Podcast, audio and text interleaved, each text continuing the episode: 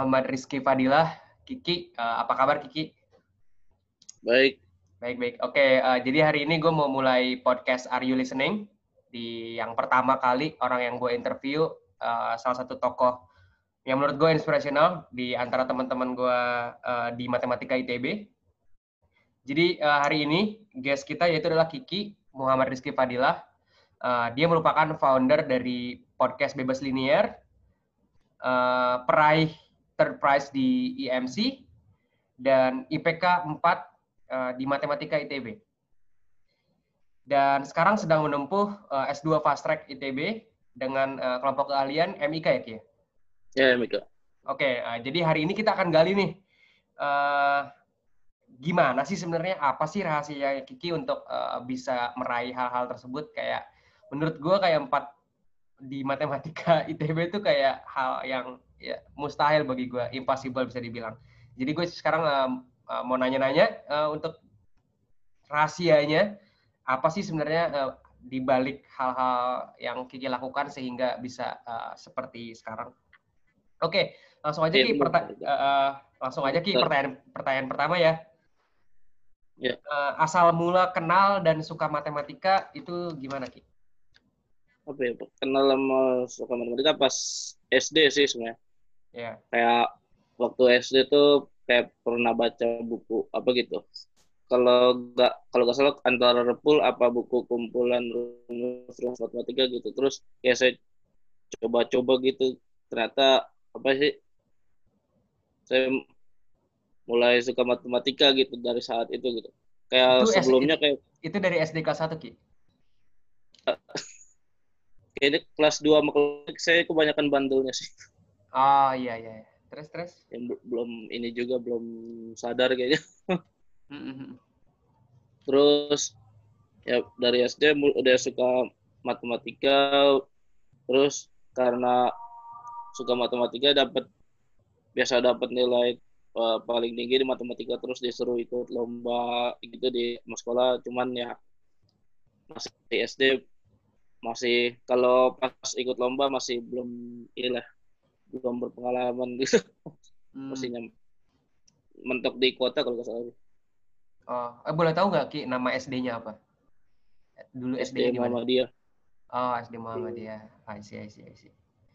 Eh, sukanya tuh gara-gara pertama kali nyoba-nyoba matematika ya, jadi pertama kali suka dan ya nyoba nyoba ini aja nyoba yang ada di buku rumus matematika itu saya coba gitu oh iya iya, nice nice nice nice nice. kayak nyoba-nyoba apa sih nyoba-nyoba coba kan kayak ada rumus segitiga luas segitiga gitu rumus luas luas persegi gitu saya coba nyari luas yang bentuknya kayak gini luasnya apa gitu dibikin bentuk Wow. segini, tapi ternyata udah ada yang nemu oh jadi dulu tuh eh, lu sebelum sebelum lu belajar eh, dari orang, dari guru atau dari buku bahkan lu pernah mencoba-coba nurunin rumus sendiri berarti ya?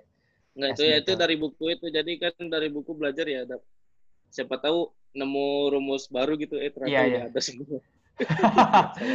Iya iya iya iya. Ternyata udah udah semua. Eh, oh iya Ki, eh, berbicara mengenai podcast. Jadi kan lu udah buat sekitar 13 podcast ya kalau nggak salah. Sekarang Eh, untuk bebas linear podcast Eh, yang sudah publish. 20 Oh, 20. episode. Oh, wah nice Ya, nice nice Podcast nice. nice. bebas linear udah 20 episode. Oh, nice total. Nah, itu alasan memulai podcast eh, gimana Ki? Ceritanya awal mulanya bebas linear dimulai itu bagaimana? Boleh cerita sedikit? Jadi kalau podcast bebas linear tuh waktu idenya tuh dari pertengahan 2019 gitu. Pertengahan 2019 tuh saya suka banget dengerin podcast gitu. Podcast bola sih terutama. Oh, ada podcast sepak bola gitu. Ada podcast bola namanya podcast Retropus ya. Retropus. seru gitu ngomongin bola. Ya.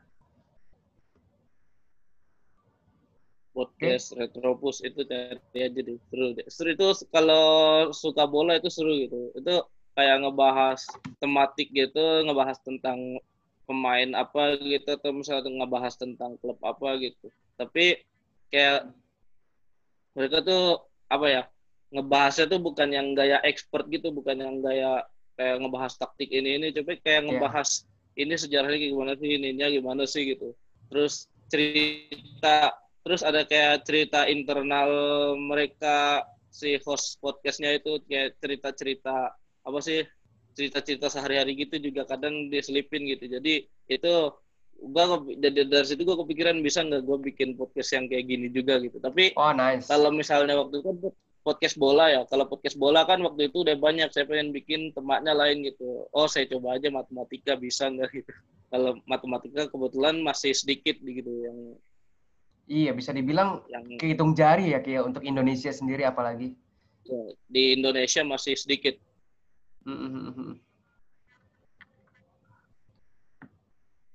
Terus jadi eh, saya un- coba di podcast itu Lawrence di oh ya dan Lawrence ya. Lawrence juga eh, mahasiswa matematika ITB 2015. Ya BTW teman-teman eh, yang mendengarkan podcast hari ini, jadi gua sebagai interviewer, gue juga sebenarnya anak matematika ITB 15, jadi kenal Kiki pertama di kampus. Gue pernah sekelas juga sama Kiki, eh, dan Kiki juga sama eh, matematika ITB 2015. Nah, Ki dari podcast tadi di Bebas Linear kan episodenya ada 20 tuh. Eh, lu ada personal favorite gak? Lu suka eh, bagian episode mana, tentang apa? Yang lu- paling lu suka yang mana? yang favorit yang episode 5 sih yang bahas lomba Episode 5. bahas lomba bahas perlombaan itu itu 100 Oh. menit kalau panjang terus Nice. itu ngobrol berempat gitu jadi waktu itu belum covid ya belum pandemi jadi masih ngumpul gitu berempat Hmm. saya Lauren sama dua orang lagi itu ngebahas apa sih serba-serbi lomba di lomba matematika di Indonesia gitu kayak Oh, oh, ya. kalau ini ada OSN OSN kan ada OSN matematika sama ONMIPA Iya. itu seru soalnya nggak cuma ngebahas lombanya gitu kita ngebahas kayak pengalaman yang yang flashback gitu kayak nge-flashback pengalaman pernah apa aja sih itu itu serunya di situ serunya di cerita ceritanya sebenarnya. Hmm, I see, I see, I see, I see, I see. Tadi berempat siapa aja Ki kalau boleh tahu Ki? Lawrence, lo dan? Lawrence itu saya sama Lawrence itu eh, apa host utama lah bisa dibilang. Terus Iya, duanya lagi Kopain sama Alif. Itu ada tingkat tingkat di bawah. Oh, ya, ya, ya, ya, ya. Nah, kan eh, itu tadi podcast tuh, founder podcast. Dan lo kan di sini eh, mendapatkan IPK 4 nih di Matematika ITB. To be honest, gue personally, gue merasa ini eh, 4 di Matematika ini hal yang impossible bagi gue. Mustahil. Jadi, gue penasaran eh, untuk keseharian Kiki sebagai seorang eh, mahasiswa sarjana di ITB, di Matematika ITB, eh, sebenarnya gimana sih Ki? Eh, lo bisa dapat eh, empat konsisten eh, secara bagus di di kampus kesehariannya gimana Ki? Kalau boleh tahu.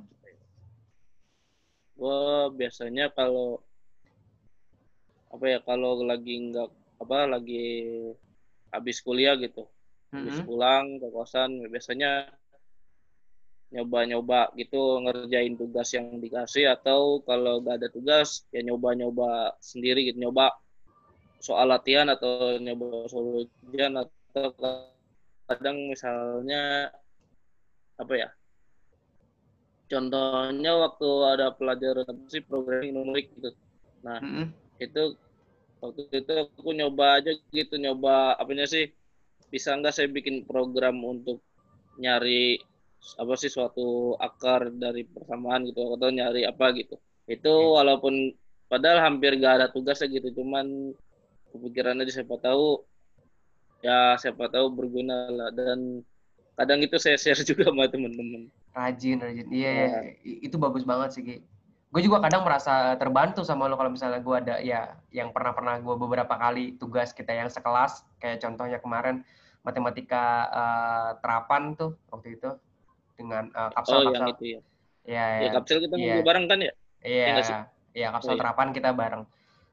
Eh, Ya, tapi tadi kan berarti ya, ber- berarti eh, intinya bisa dibilang tipsnya emang ya kalau misalnya habis dari kampus pulang ke kosan emang lu selalu nyoba ya selalu nyoba, Ya, nyoba. eh, apa yang udah dipelajarin dan nyoba itu lu eh, bener-bener ngerjain soal kah atau gimana ki dan itu bisa tergantung tergantung, Hmm? tergantung apa yang lagi pengen gue coba sih kadang-kadang kepikiran aja bisa nggak gini gitu. Oh. Kalau misalnya waktunya ki durasinya itu kadang lu bisa uh, berapa jam sih kayak bener-bener baca matematika dan melakukan matematika kayak uh, ngerjain soal atau baca-baca mengenai uh, teorinya, teorema dan lain sebagainya itu sehari bisa berapa jam ki?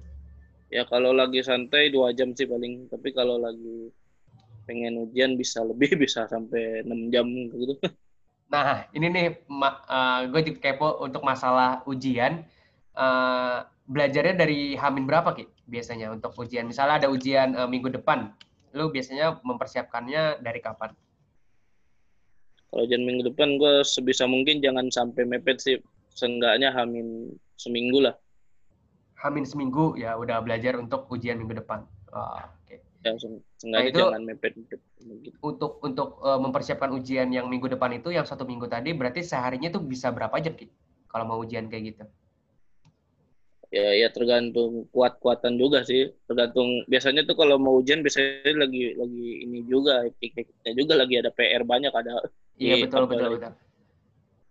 Kalau ya, kalau kalau dibuat kira -kira average gak, gitu Ki bisa nggak? Kalau dibuat average sampai empat lah kayaknya. Empat ya? Dua sampai dua sampai empat sih. Oh, dua sampai empat. Ah, I see, I see, I see. Uh, kalau di matematika ITB sendiri, lo ada personal favorite uh, ini nggak matkul ki? Matkul yang yang paling lo suka di matematika ITB? Apa ya? Hmm. Secara khusus yang saya favoritin nggak ada sih semua teman. Oh, Oke. Okay. Nggak, maksudnya favorit dalam hal kalau tiap ujian kayak kadang bisa sampai stres juga sih itu sama aja. Oh iya. Yeah. Nah, tapi kalau misalnya gue tanyanya bukan favorit tapi lebih ke tingkat kesulitan yang paling sulit selama ini eh, entah itu di S1 atau di S2 ITB yang yang tingkat kesulitannya beda dengan uh, matkul lain itu ada nggak? Satu matkul atau dua matkul yang menurut Apa lo ya? ini tingkat kesulitannya sangat tinggi? Apa ya? Beda. Gitu. S2 kemarin itu matematika di skrip itu susah banget sih. Cuman kalau yang di, itu susah sih. Tapi emang emang aku kan nggak berpengalaman di diskrit cuma penasaran nyoba aja gitu. Iya, kalau iya. yang di S1 waktu itu analisis kompleks itu itu susahnya karena sebenarnya aku masih agak ngawang konsepnya pas masih iya. sampai UTS UTS tuh masih ngawang konsepnya gitu.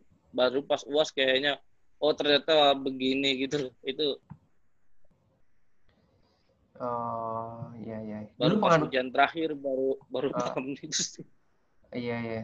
Iya gue personalnya juga pengankom sama pengandril sih itu dua. Uh, tadi kan uh, untuk keseharian ini ya belajar dan lain lain sebagainya. Kalau misalnya di luar belajar sebenarnya ada nggak sih kesibukan lain yang senang dilakuin hobi gitu-gitu? Ya itu tadi podcast gimana? Oh iya, podcast. Oh, sebelum oh, sebelumnya. Belum. Ya, saat S1, saat S1. Oh, saat S1 apa ya? Suka main futsal doang sih kayaknya. Hmm, Sama sempat ya? ikut ini. Ya. Sempat ikut apa sih komunitas stand up comedy gitu di TV cuman nggak nggak bertahan lama lah. Oh iya, gue tahu juga tuh. Uh, uh, iya iya iya. Kalau nggak salah ada Vi ya? Astro dia juga. Ya ada Vi. Uh, ya. Iya stand up ya. comedy hey. juga. Oh ya tadi kan episode uh, perlombaan yang uh, yang lu yang lu suka dari 20 episode tadi kan episode 5 ya tentang perlombaan tadi ya. Nah, lu kan di IMC yeah. ini third prize nih Ki. Nah, gue penasaran Ki uh, di yeah. cerita-cerita dong uh, third prize. Awal, awal mulanya kenapa pengen nyoba uh, lomba tersebut? Terus motivasinya apa untuk mengikuti lomba tersebut? Uh, terus uh, perasaannya gimana setelah tahu jadi third prize IMC? Ya intinya cerita aja tentang lombanya. Gimana kita lombanya uh, gini kan sebenarnya aku baru tertarik ikut apa sih olimpiade di perkuliahan itu kan lomba-lomba di perkuliahan gitu baru tingkat tiga sih sebenarnya. Oke. Okay. kayak tingkat dua kayak lebih tertarik ke yang lain-lain gitu. Belum tertarik ke perlombaan. Terus saya coba aja kan di tingkat tiga tuh nyoba ikut hmm. ada kalau misalnya mau ikut tadi IMC itu internasional matematik competition ya? Iya, iya, betul. Nah, itu biasanya kalau yang dari Indonesia itu lewat ada kompetisi namanya ONMIPA dulu gitu. Mm -hmm. Lewat Itu ONMIPA. yang khusus yang perguruan tinggi ya? Ya ini perguruan tinggi. Mm, tingkat perguruan Jadi tinggi. tingkat jadi nanti yang dari ONMIPA ini kalau yang matematikanya diseleksi buat yang juara di matematikanya nanti diseleksi buat ke IMC gitu. Hmm. Dari tingkat tiga tuh aku coba ikut tuh ONMIPA. ONMIPA tuh ada tiga tahap ya. Ada tahap kampus, eh, seleksi kampus, eh, apa sih namanya? Eh, ini eh, wilayah sama nasional. Oh, Nah, oke. oh, oh ya baru inget. Ternyata sebenarnya tuh tingkat satu aku pernah nyoba MIPA juga, cuman gak berhasil karena emang gak ngerti. Jadi ya udah. Hmm, iya ya. Pertama Tapi kali baru coba, tingkat tiga. pertama Ya, kali coba tahu aja. dan coba-coba doang itu tingkat satu ya. Ya. Itu coba-coba Ya, doang. tapi bener-bener pengennya tuh tingkat, Tingkat tiga. tiga siapa? Oh, ya iya. benar-benar Nice, nice. tertarik. Tingkat tiga ikut sampai nasional. Di nasional dapat peringkat 18 tuh. 20 besarnya tuh kan ini ya, apa sih namanya? 20 besarnya tuh yang diseleksi ke IMC itu nanti ada seleksinya lagi 20 besar nasional ke IMC. Hmm. Nah itu pas tingkat tiga, pas tingkat tiga, yang terus ikut seleksi MC kan siapa tahu nih bisa keluar negeri nih. Eh ternyata masih belum berhasil gitu di tahun ketiga. Mm-mm. Itu pertama kali coba juga ya, yang belum berhasil. Ya Ah, iya. belum eh, selisihnya empat poin apa dari yang lolos ke IMC-nya gitu. Oke. Aduh. Terus, Terus tahun depannya kan biasanya kan tingkat tiga ya maksimal ya. Aku sampai tingkat empat nyoba lagi. oh iya, iya. iya nggak apa-apa. Terus di tingkat empat berarti pertama kali IMC lolos. Ya ba- baru lolos ke nasional itu juga medali perunggu peringkat 10 terus naik terus seleksi ke lolos seleksi ya KMC dan di seleksi MC ternyata peringkat dua jadi oh, nice. jadi masuk nice. Ya, ya, ya. Eh, perbedaannya materi untuk eh, lomba ki seperti ONMIPA, IMC dengan eh, materi perkuliahan secara umum itu apa ki? Nah ini mengejutkan sebenarnya kalau lomba mat- materi apa sih on MIPA itu agak Hmm. mirip sama perkuliahan gitu beda kalau di SMA kan ada OSN ya Iya, kalau. OSN tuh beda beda banget sama matrik sekolah Hmm, Dan nah on MIPA itu ada yang emang ada yang ada beberapa bidang yang apa sih di kuliah dibahas gitu. Iya, Walaupun iya. ada yang enggak juga kom- kombinatorika, setahu nggak banyak dibahas kalau di kuliah tuh. Hmm, Tapi yang analisis real struktural Jabar itu dibahas di kuliah semua. Jadi bis emang modalnya aku emang modal kuliah aja. oh, tapi ada banyak juga yang lo pelajarin di luar kuliah untuk eh, persiapan IMC gitu-gitu. Ternyata kalau ya kalau buat persiapan MC ya saya harus belajar yang katakanlah ada materi-materi yang S2 gitu. Materi Oh, matrix gitu. Hmm. Kalau di sini kayak setara S2 gitu. Eh, kalau misalnya ah, ada anak tingkat satu nih atau tingkat dua yang emang berminat untuk matematika, eh, lu punya tips gak buat mereka biar eh, ini loh kalau ikut lu mau ikutan lomba ini yang harus dipersiapkan gitu-gitu ada nggak ki? Yang Oh ya kalau mau ikutan lomba ya. Kalau mau ikutan lomba matematika ya pelajarin ininya apa sih yang di di kuliah apa sih yang ada kan ada silabusnya tuh apa sih analisis real, analisis kompleks, struktural jabar, aljabar linear sama kombinatorika. Nah, yang Iya. aku itu di itu ya dipelajarin yang itu materi kuliahnya di, di dipelajarin aja gitu. Nah, eh, terus apa ya? Kalau misalnya yang IMC itu agak agak beda kan tadi udah dibahas ya.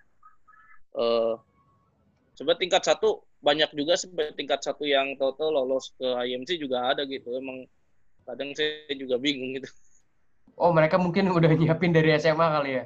Ya gue juga, gue, bahkan nggak tahu kalau misalnya ternyata TK1 tuh bisa ikut MIPA dan IEMS. nyiapin, ya apakah udah nyiapin dari kombin mereka kuat sih kombinatoriknya kayaknya. Oh, ya, kadang-kadang lebih bagus daripada yang saya yang udah tingkat 4 gitu. Iya. Itu persentasenya Ki, uh, materi yang diujiankan apa sih di lomba entah itu on MIPA atau IMC? Misalnya tadi kombin, kombinnya berapa persen, terus aljabarnya satu satu enggak satu satu soalnya. Oh total soal ada berapa ki untuk IMC? Oh, on MIPA tuh jadi gini, on MIPA kalau nasional mm -hmm. tingkat nasional tuh lima soal mm -hmm. dua hari kali lima soal jadi sepuluh soal jadi dua dua gitu. Di tiap hari ada cabangnya, ada lima limanya ada. Oh, bisa disebutin Ki cabang lima cabang tersebut cabang apa aja? Tadi apa kombinatorik? Yap. Uh, struktur aljabar, aljabar linear, uh, analisis real sama analisis kompleks. Oh, lima itu ya pokoknya. Strukal, terus aljabar linear, analisis real, analisis kompleks, dan kombinatorik. Oke, okay. I see, I see. Terus uh, untuk IMC yeah. kemarin uh, lombanya di mana ya Ki? Kalau boleh tahu. Di Bulika kan namanya. Oh, halo Ki. Kayaknya uh, jaringannya agak nama wave-nya. Halo Ki, halo. Harusnya enggak sih. Tes. Okay. Oh, halo, okay, okay. halo. Halo, halo Ki. Uh, di mana tuh Ki tadi Ki? Belum belum jelas. Oke, di ini di Bulgaria. Di oh, Bulgaria. Nama UNIF-nya City of Bul University of Bulgaria. Itu tiap tahun di sana atau tiap tahun uh, ganti-ganti uh, untuk IMC? Dulu dulu pernah semenjak beberapa tahun terakhir tuh di sini terus di Bulgaria terus. Oh, beberapa tahun terakhir di Bulgaria terus. Oh, isi, isi. Yeah. Hmm. Kalau boleh nanya nih Ki, uh, dari empat tahun kuliah sarjana, terus sekarang uh, udah jalan setahun S2, bentar lagi mau lulus juga kan S2. Uh, eh, ada nggak sih uh, biggest failure atau kegagalan yang terbesar yang pernah lo alamin selama berkuliah gitu Ki? Dan lo merasa uh, ada hal yang sangat-sangat lo pelajarin dari kesalahan tersebut atau dari kegagalan tersebut? Apa ya? mungkin waktu itu waktu gak lulus masih pas tingkat tiga yang poin dong dari yang lulus. Oh, itu kalau itu... bisa lebih cepat mungkin bisa apa ya rasa penasarannya akan gak bakalan sampai tingkat empat gitu. Oh iya iya. Kan orang tingkat empat mah idealnya kan ngerjain skripsi aja gitu. Iya iya. Oh berarti kesalahan eh, harusnya gimana Ki? Kalau misalnya bisa balik lagi ke tingkat uh, dua itu mungkin yang Kiki lakukan apa tuh kira-kira? Kalau misalnya bisa balik lagi waktu. Mungkin akan mungkin saya kalau misalnya bisa balik lagi ke tingkat dua mungkin bukan justru mungkin kalau saya ngelihat akhir-akhir ini justru mungkin saya pengen ngambil kerja jadi apa gitu data analis gitu. Iya. Mungkin harusnya saya ngambil ini ya kali ya. Apa inian akuari apa sih namanya deh? Sertifikasi. Oh, sertifikasi untuk aktuaria. Ya, ya, ya, ya. Ya maksudnya dulu dulu tingkat dua kan sama tingkat tiga kayak sebenarnya dulu aku mas pengennya jadi aktuari gitu kan cuma mm -hmm. ini IP saya udah kandung kandung empat gitu jadi jadi misalnya ngambil matkul yang beresiko ya walaupun diperlukan gitu. Oh iya iya. Jadi lo, gitu, jadi berani. Mm, jadi emang uh, pokoknya udah kandung empat jadi uh, memilih matkul-matkul yang emang oh iya berarti ada tips juga ya buat teman-teman buat pengen yang pengen emang IPK-nya empat uh, salah satu tipsnya adalah untuk memilih matkul yang uh, dirasa uh, bisa gitu ya Ki ya, bisa dibilang. Ya, milih matkul emang milih matkul. Iya iya. Uh, oh ya Ki, uh, ada tips gak sih buat atau pesan gitu untuk mahasiswa untuk uh, anak SMA atau anak tingkat satu TPB yang ingin masuk ke jurusan matematika? Pesannya apa kira-kira? Oh ya, ya, ya sepikir-pikir lagi sih kalau masuk jurusan matematika, matematika bukan yang kayak dibayangin di SMA gitu beda banget gitu soalnya matematika tuh lebih ke pembuktian kan lebih ya kan? Iya betul. maksudnya kalau kurang suka ngebuktiin sesuatu yang pakai analisis yang ketat gitu ya kalau kata saya ya ya mungkin jangan dan masuk matematika kali ya. Maksudnya ya ya pikir lagi gitu matematika tuh kayak gimana gitu cara tahu gitu. Iya, Kuliah matematika kayak gimana gitu. Uh, dulu tuh pertama pilihan yang masuk uh, matematika ITB itu udah dari kapan Ki? Udah direncanakan dari kapan? Apaan? Sebenarnya aku pilihan pertama tuh FTTM. oh, pengennya jurusannya apa? Pertama awal. Ya kan dulu. Dulu. Oh, dulu pengennya perminyakan. I see. Yeah. Berarti dulu tuh SNMPTN atau SBMPTN Ki masuk ITB? SNMPTN ya. Oh, SNMPTN. SNMPTN pertama FTTM, kedua FMIPA. FMIPA ya. Tapi masuk mat tapi menurut gue kayak uh, pilihan yang tepat juga sih lu masuk mat menurut gue ya personally ya ada ininya lah ya yang udah kejadian ya udahlah iya iya iya iya uh, oh ya ki ini kan kalau misalnya kuliah kan biasanya kan ada sumber nih entah itu textbook entah itu ada yang lebih suka nontonin video gitu kalau kalau YouTube kan ada misalnya ada MIT X Courseware atau Coursera atau Harvard X yang apa sih yang ngasih tahu materi-materi kuliah juga tuh. Nah, lu lebih suka materi-materi online uh, YouTube tadi atau atau lebih suka baca textbook atau gimana Ki? Lebih suka baca textbook sih sebenarnya. Hmm. Cuman kalau yang... ada kadang YouTube juga bagus sih. Ya, ya. Dalam hal apa ya? ngasih contoh itu bagus gitu. Hmm. hmm, hmm. kalau ya textbook yang penting kita ikutin silabus saja ya berarti. Uh, ya ada ah, di silabus. Ya, tapi apakah ada resource khusus ki? Ada sumber lain yang biasanya lu selalu buka gitu, yang bukan dari kuliah sendiri, yang tidak direkomendasikan kuliah gitu? Ada nggak ki? Oh ini, Faculty of Kan kali channel YouTube kalau nggak salah. Faculty of ya, Kan. Oh Kan Academy ya? ya? Nah, kayaknya itu sama beda cuma oh iya kalau nggak salah namanya Faculty of kan apa itu bagus waktu belajar ini apa sih persiapan buat on mipet tuh apa sih ngebahas kompleks. Ada sih kompleks kan saya nggak paham paham apa sebenarnya aja pas mau on mipet tuh nonton yeah. itu ternyata oh ternyata cuma gini doang ah I see I see I see I see. Itu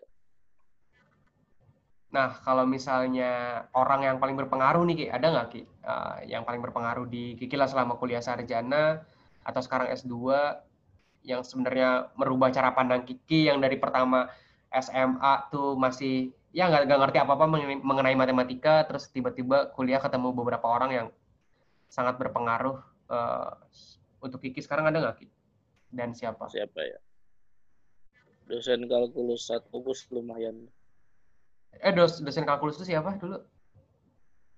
Pak Bara. Eh kelas 4 ya lo, sama kayak gue sama. Iya. nah, itu tuh seri seri iya Pak Bara parah sih, enak banget. Itu, ya itu itu enak. Itu enak maksudnya pengalaman pertama aku yeah. matematika kuliah tuh sama Pak Bara tuh enak. Maksudnya ngejelasinnya benar-benar rinci gitu. Tapi yeah, yeah. sebenarnya satu matkul yang mengubah persepsi saya tentang matematika itu pengantar matematika sih. Oh, pengantar matematika. Dulu sama Pak Hendgun kan kita ya? Gue juga ngambil. Ya sama Pak Hendra ya. Iya, Pak Hendra. Iya, iya, iya. Itu Kenapa, tuh, Ki?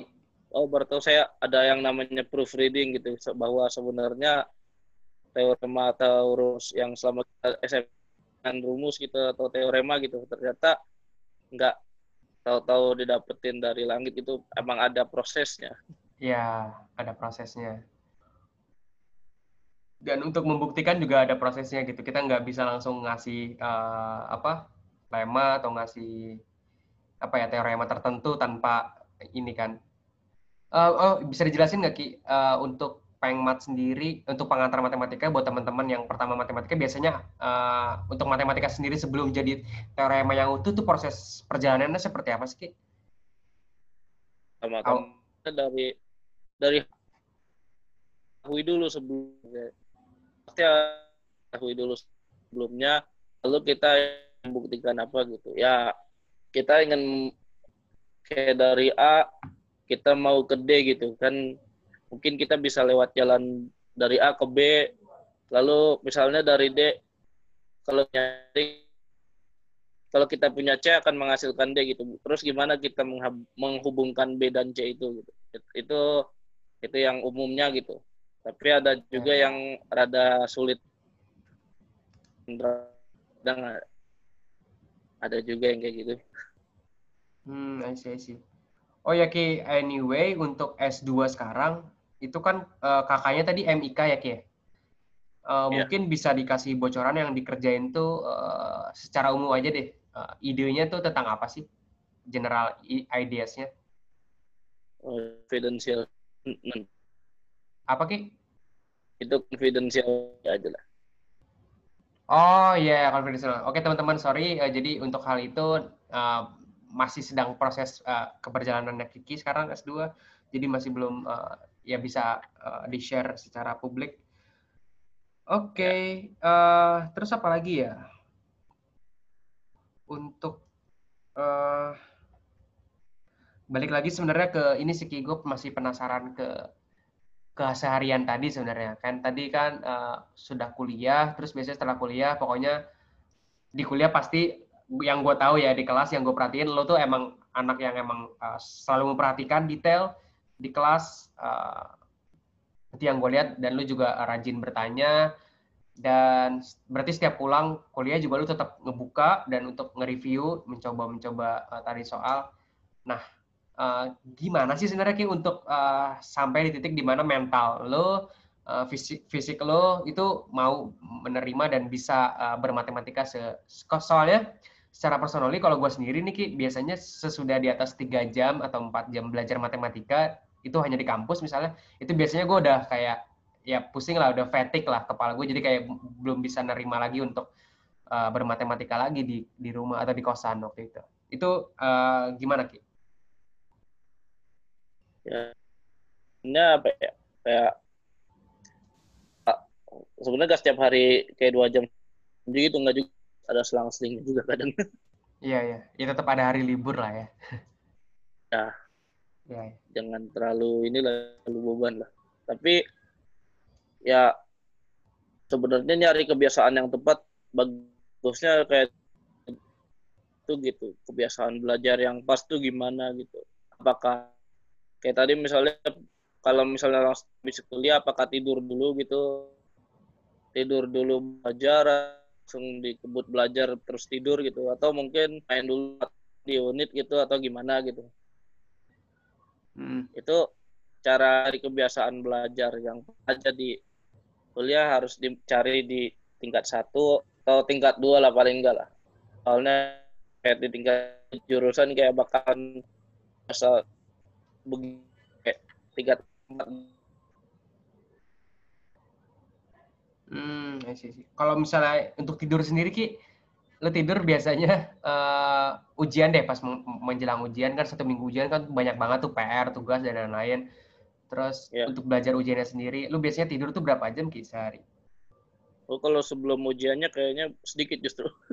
Hmm. susah kadang suka kepikiran aja. Cuman saya usah emang jangan terlalu capek gitu kalau misalnya kalau sedikit tidur kan juga bagus gitu iya ngemaksimalin apa yang kita punya aja sih ya tidurnya bisa agak dikurangi sih dia habis ujian langsung Empat jam ada Ki? Empat jam. Saya tidur ya biasanya empat jam ada sih. Tiga jam, empat jam ada lah. Tiga sampai empat jam, oke oke. Iya, soalnya gue personally, sebenarnya ya lima jam kan bagusnya kan. iya bagusnya di atas itu lah. Ya gue sih personally 6 jam biasanya. Itu udah eh, harus segitu gitu loh. Biasanya gue kalau kurang dari situ udah eh, pusing dan lain sebagainya. Ya paling paling sedikit sedikitnya kalau kuliah ya empat lah. Empat kurang dari empat gue udah nggak bisa banget.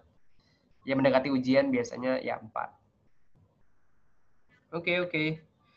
Eh, untuk saat ini Ki kayaknya eh, pertanyaan gue itu aja dulu. Eh, jadi untuk episode episode kali ini, jadi gue mau membahas itu dulu. eh, gimana Kiki kenal dan suka matematika, terus eh, bagaimana Kiki menghadapi eh, kuliah sarjana S1 dan S2 di matematika ITB dan S2 sekarang di eh, kakak MIK. Terus gimana Kiki memulai podcastnya dan gimana Kiki dapat eh, IPK 4 tadi eh, dengan cara memilih matkul yang emang eh, relevan, terus eh, risikonya tidak terlalu tinggi. Terus tadi kuliah bisa dibilang setelah kuliah harus dicoba doing the math, eh, dilakukan matematikanya dan ya ada lagi yang kurang Ki dari yang gue sebutin tadi? Ya kalau buat yang untuk kuliah jangan terlalu dipikirin ya. Dapat IPK 4 gitu saya nggak pernah mikir sejauh itu gitu soal Oh iya, tapi tahu-tahu dapat ya. step step nggak step step step one by step one gitu setiap satu semester satu semester. Hmm. kayak karena awalnya aja udah head startnya udah bagus jadi tekan ini apakah ini saya harus mempertahankan yang bagus gitu. Ya, ya maksudnya kalau misalnya yang ada kuliah yang dengerin ini jangan jangan terlalu dibawa beban lah maksudnya ya kalau misalnya nyoba nyoba cuman kalau gagal ya gak apa-apa juga gitu ya tetap nikmatin prosesnya, eh, Ya. jangan terlalu dijadiin beban, jangan terlalu jadiin pressure. Eh, kalau misalnya emang itu jadi mimpi ya coba kejar dulu. Kalau emang ternyata emang nggak bisa ya it's okay.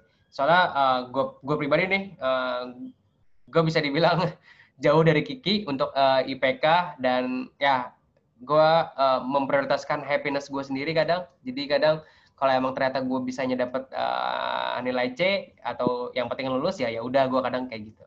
Jadi eh, walaupun apa ya ya walaupun ada yang nggak kena ya as long as lu sehat as, as long as lu happy ya menurut gue eh, nggak apa-apa. Ya jadi begitu teman-teman. Terus oke Ya. udah tadi orang yang paling ber- berpengaruh siapa ya Ki? Lupa gue Eh, belum dicatat. apa Eh, yang pertama kan apa bara ya? Pak Bara pertama. Pak Nah, Pak Hendra sama Pak Hendra. dosen pembimbing saya sekarang sih oh ya dosen pembimbing sekarang adalah Bu eh, siapa yang lupa? Bu Nuning. Bu, Bu Nuning ya. Oh iya Bu Nuning. Nah, Ya. Jadi tiga tiga orang berpengaruh di matematika ITB bisa dibilang itulah. Oke, eh, makasih banyak Ki. Jadi eh, untuk untuk podcast kali ini kayaknya eh, sampai situ dulu. Jadi gue udah belajar banyak banget dari kebiasaan lo, terus eh, mengenai matematika in general. Oh enggak deng, kayaknya gue mau nanya lagi Ki. Mungkin eh, ini pertanyaan terakhir. Sebenarnya definisi matematika di eh, menurut lo sendiri apa sih Ki? apa ya matematika bisa jadi suatu seni bisa jadi suatu alat juga. Sama kayak seni sebenarnya kalau Hmm. kata gue ya. Dari bisa jadi kayak kita mengamati pola dari suatu persamaan atau suatu barisan gitu. Kita bisa melihat itu sebagai pola tapi kita juga bisa melihat itu sebagai alat gitu. Alat untuk menyelesaikan masalah di sekitar kita gitu. Ya, ya, ya. Gue setuju sama Kiki kalau misalnya sebenarnya matematika in general tuh bukan eh, apa ya, bukan kita ngafal rumus terus eh, make rumus terus kerjain soal matematika, tapi lebih eh, besarnya, lebih apa ya, bigger bigger perspektifnya adalah ya kita fenomena alam ada apa nih, terus kita eh, coba memodelkan dengan eh, tools matematik yang udah ada, entah itu tadi entah itu aljabar, entah itu pakai kalkulus, entah itu pakai differential equations. Jadi ada uh, masalah tertentu, kita lihat, kita breakdown masalahnya apa, terus kita punya tools apa. Nah, dari tools ini yang kita punya, kita bisa menyelesaikan masalah masalah-masalah tersebut. Nah, mungkin nanti matematika juga bisa menyelesaikan masalah efisiensinya. Oh, ternyata permasalahan ini bisa diselesaikan dengan cara yang seperti ini kalau dengan efisiensi yang lebih bagus misalnya. Sebenarnya matematika yang gue lihat juga ya seperti itu yang pemecah masalah lah. Dan kita belajar di matematika ITB di sarjana matematika ITB yang gue pelajarin ya kita belajar tools-tools apa aja yang mungkin akan kita pakai nanti di dunia pekerjaan kah atau di dunia real real world ada masalah apa aja yang ternyata sebenarnya bisa kita selesaikan di uh, dengan matematika yang pernah kita pelajarin. Ya. Ya. Uh, Oke, okay. Sekarang sudah 21.00 Ki. Kita nggak kerasa udah ngobrol hampir uh, satu jam sebenarnya. Uh, ya, terima kasih banyak Ki. Uh, mungkin gue akan ngundang lo lagi, jadi mungkin kita akan ngobrol-ngobrol lagi untuk masalah matematika yang lebih detail mungkin tentang uh, tentang apa ya salah satu di podcast bebas linear mungkin gue juga ada bertanya-bertanya beberapa hal jadi uh, untuk sekarang sampai sini dulu ki uh, maaf sudah mengganggu waktunya mungkin terima kasih sudah uh, mau mau menjawab semua pertanyaan gue uh, terima kasih banyak sampai jumpa di podcast selanjutnya teman-teman uh, jangan lupa untuk dengerin terus uh, Are You Listening dan jangan lupa untuk dengerin podcast bebas linear uh, Kiki di bebas Spotify. linear ya bebas bebas linear. Kalian bisa search di Spotify, terus ada di Anchor juga ya Ki? Ada di Ya di Anchor. Ya, semua semua platform Twitter juga. Iya, semua di platform Twitter bebas podcast. linear. Untuk Twitternya bebas linear at bebas linear linear. Untuk Twitternya Kiki sendiri ada di at apa Ki? Lupa. Uh, at mrizky fadillah. Iya, at, double. Ya, M Rizky Fadila. Jadi kalau misalnya teman-teman ada yang mau nanya langsung ke Kiki, penasaran, uh, mengenai masalah perkuliahan, mengenai uh, gimana caranya dapat IPK 4, terus gimana caranya ikutan uh, perlombaan IMC, terus matematika apa pun deh in general karena emang passionnya Kiki yang gue lihat adalah di matematik. Kalau misalnya ada pertanyaan matematik uh, entah itu SMA uh, mungkin perguruan tinggi juga kalian juga bisa coba Twitter uh, Kiki tadi di M Rizky Padilla uh, double L dan kalian juga bisa dengerin podcast matematika uh, yang menurut gue uh, setelah gue mendengar beberapa podcast Kiki pembawaannya santai dan tidak apa ya tidak tidak terlalu susah tidak terlalu rumit jadi kalian bisa mendengarkan uh, walaupun kalian misalnya tidak, tidak bukan mahasiswa matematika gue rasa kalian bisa uh, mengikuti alurnya dengan mudah dengan enak so jangan lupa teman-teman untuk dengerin podcast bebas linear dan jangan lupa untuk uh, follow Kiki di Twitter at Padilla. Uh, sampai saat ini itu dulu aja untuk podcast kali ini. Terima kasih banyak Kiki. Uh, sampai jumpa di podcast berikutnya. Oke, terima kasih. Ya, makasih Ki. Ini gua stop.